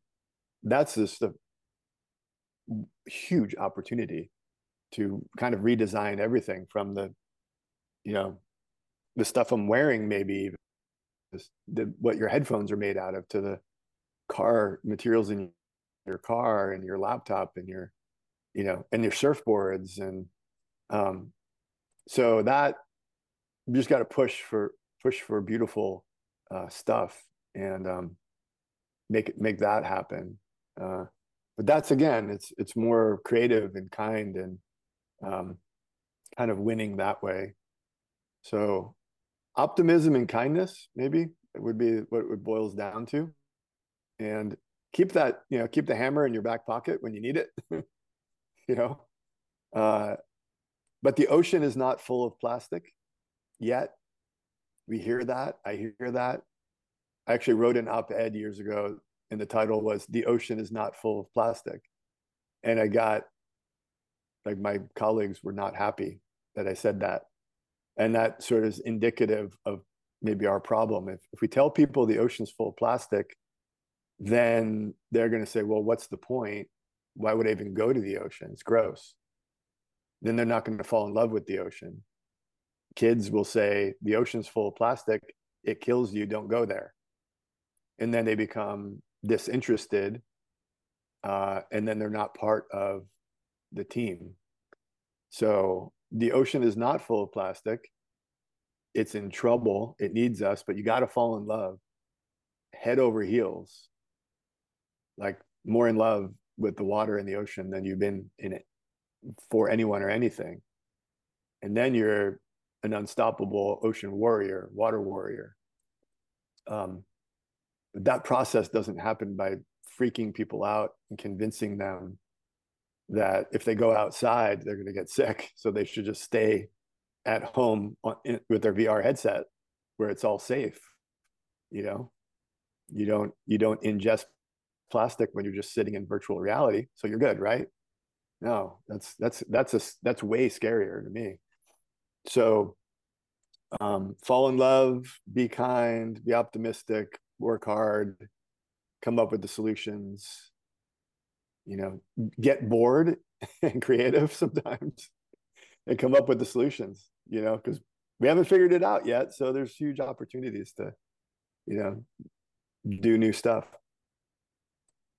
Great advice, and and I'm gonna I'm gonna touch on all all, all those pieces. And uh, a few uh, months ago, I had on um, a, a, a, gentleman named Wes Carter, and he's the president of uh, Atlantic Packaging, which is the, the largest packaging company in North America. He has a side project he's working on called a New Earth Project. Are you familiar with a New Earth Project? Yeah. Yes. Mm-hmm. Okay, so so his whole thing is making uh, this uh, packaging that's um, earth sustainable, biodegradable. And I was going to speak about that. But here's my question with, with that uh, from your science mind. Um, are are you are you transferring something like like the stuff has to come from somewhere and is the the tree that's being cut down to make the styrofoam or the new styrofoam that's made of biodegradable is is that creating new problems or like what what is worse? And um, from your objective uh, opinion like how how do you view that? Yeah it's a it's a it's a massive playing field. So there you know just go on amazon and see all the different things that we have available to us from and not even just the packaging, but just so many different things made of so many different materials. And the majority of the things and the majority of the materials have a, a big downside. So we need to kind of redesign everything.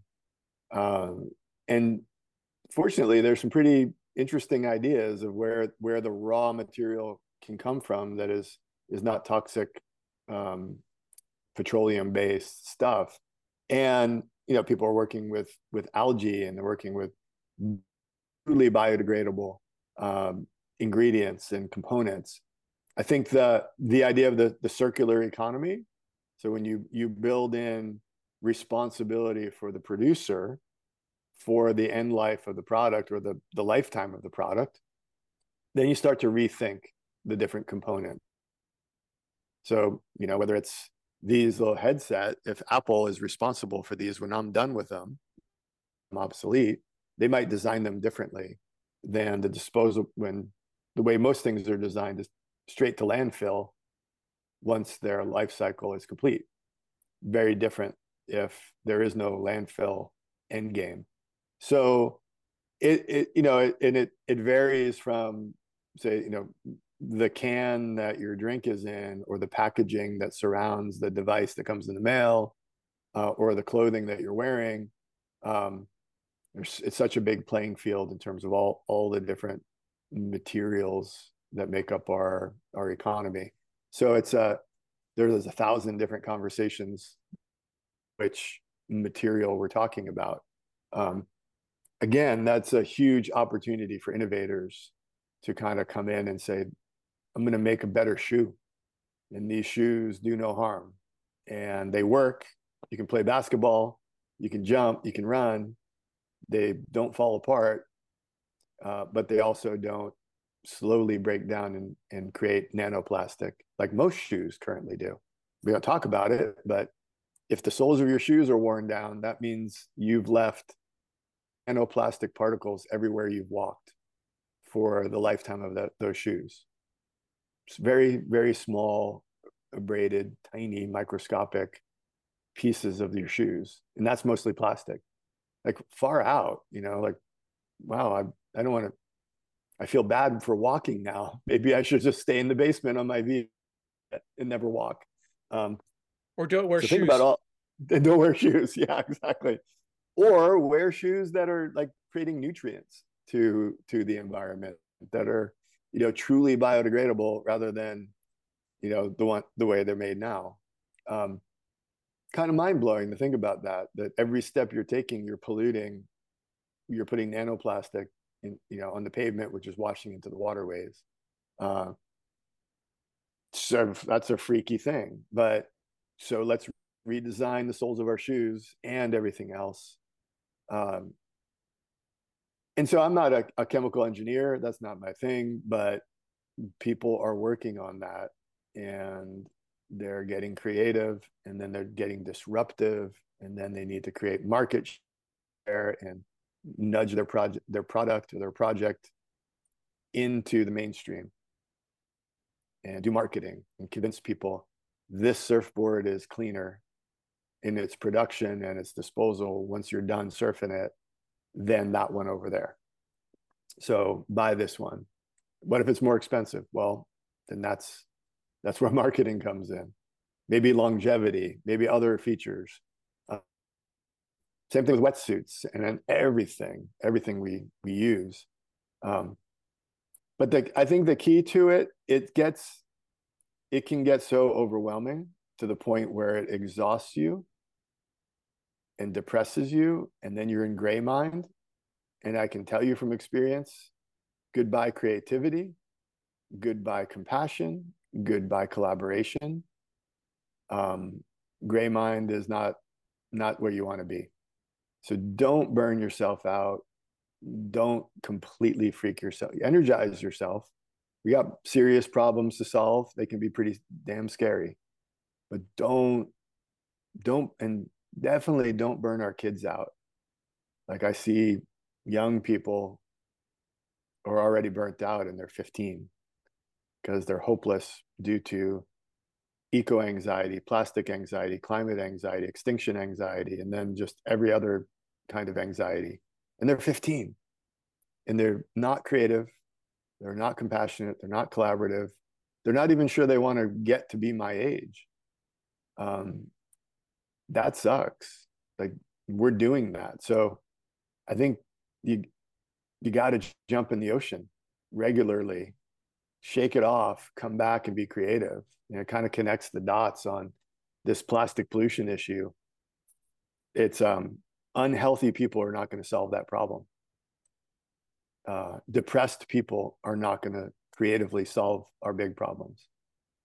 Guarantee it. Wildly stressed out, anxious people like frazzled, anxious people, they're not going to solve our problems and, and really solve them. No way. It's the cool, calm, collected, blue minded, creative, compassionate, collaborative, unstoppable people who are going to solve the problems. Um, that's who I put my money on. So be that, you know, like understand your blue mind and then come at plastic pollution or overfishing or sustainable agriculture or racial injustice from this place of solid heart, you know, grounded feet, connected to your water, um, healthy mind. That's the base.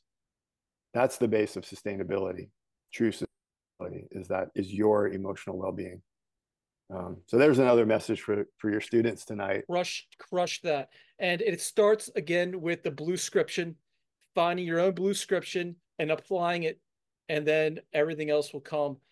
Uh, Dr. J, I, I cannot thank you enough for for spending this over now two hours with us. I I, I could literally just keep going with with you, but I know you you're very busy and have to go. I have one more question for you. Um, what is the meaning of life according to Dr. Wallace J. Nichols? the meaning of life. You saved the easy one for last, right? The meaning of life. I would say getting in the water with with the people you love. That uh, as water beings on a water planet that, as far as we know, is unique in the universe. I think that pretty much sums it up. You know, being connected to the source of all life as often as you can with the people you care about is is the meaning of my life for sure. Um, throw some music in there and some good art, like we talked about earlier, then you know you're rich forever. Yeah. So good, epic. And uh, I have one follow up PS question, if I could. Uh, okay, so we evolved out of the ocean. We're, we, we're somehow we're connected to dolphins. I under as the marine biologist. What? How did the dolphin leave the ocean and then get back into the ocean? And uh, that's that's the missing link i'm just constantly baffled by like what caused that group to go back to the ocean? And is that is that a no known or is that a hypothesis? I would say the the genetics and our the people who study evolutionary history have pretty much dialed in that you know escape from the water to the land and then the return return to the water by some of the forms and dolphins being being one example. Um, uh, but we all and carry around that water legacy. Like we are sacks of seawater. Like those birds flying around right outside the window, they're sacks of seawater. So we all, all of us terrestrial beings are carrying around that, that, um, that watery legacy. And that's, that's really clear. And, uh, you know, hats off to the people who dig around in the fossil evidence and the DNA and try to piece together millions of years of the past without really getting to look at it.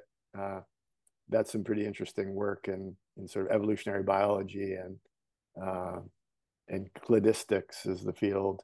Um, but um, yeah, that's a we'll I'll, I'll, send you a link that you can add in the show notes to the to the evolutionary history of marine mammals it's, and turtles by the way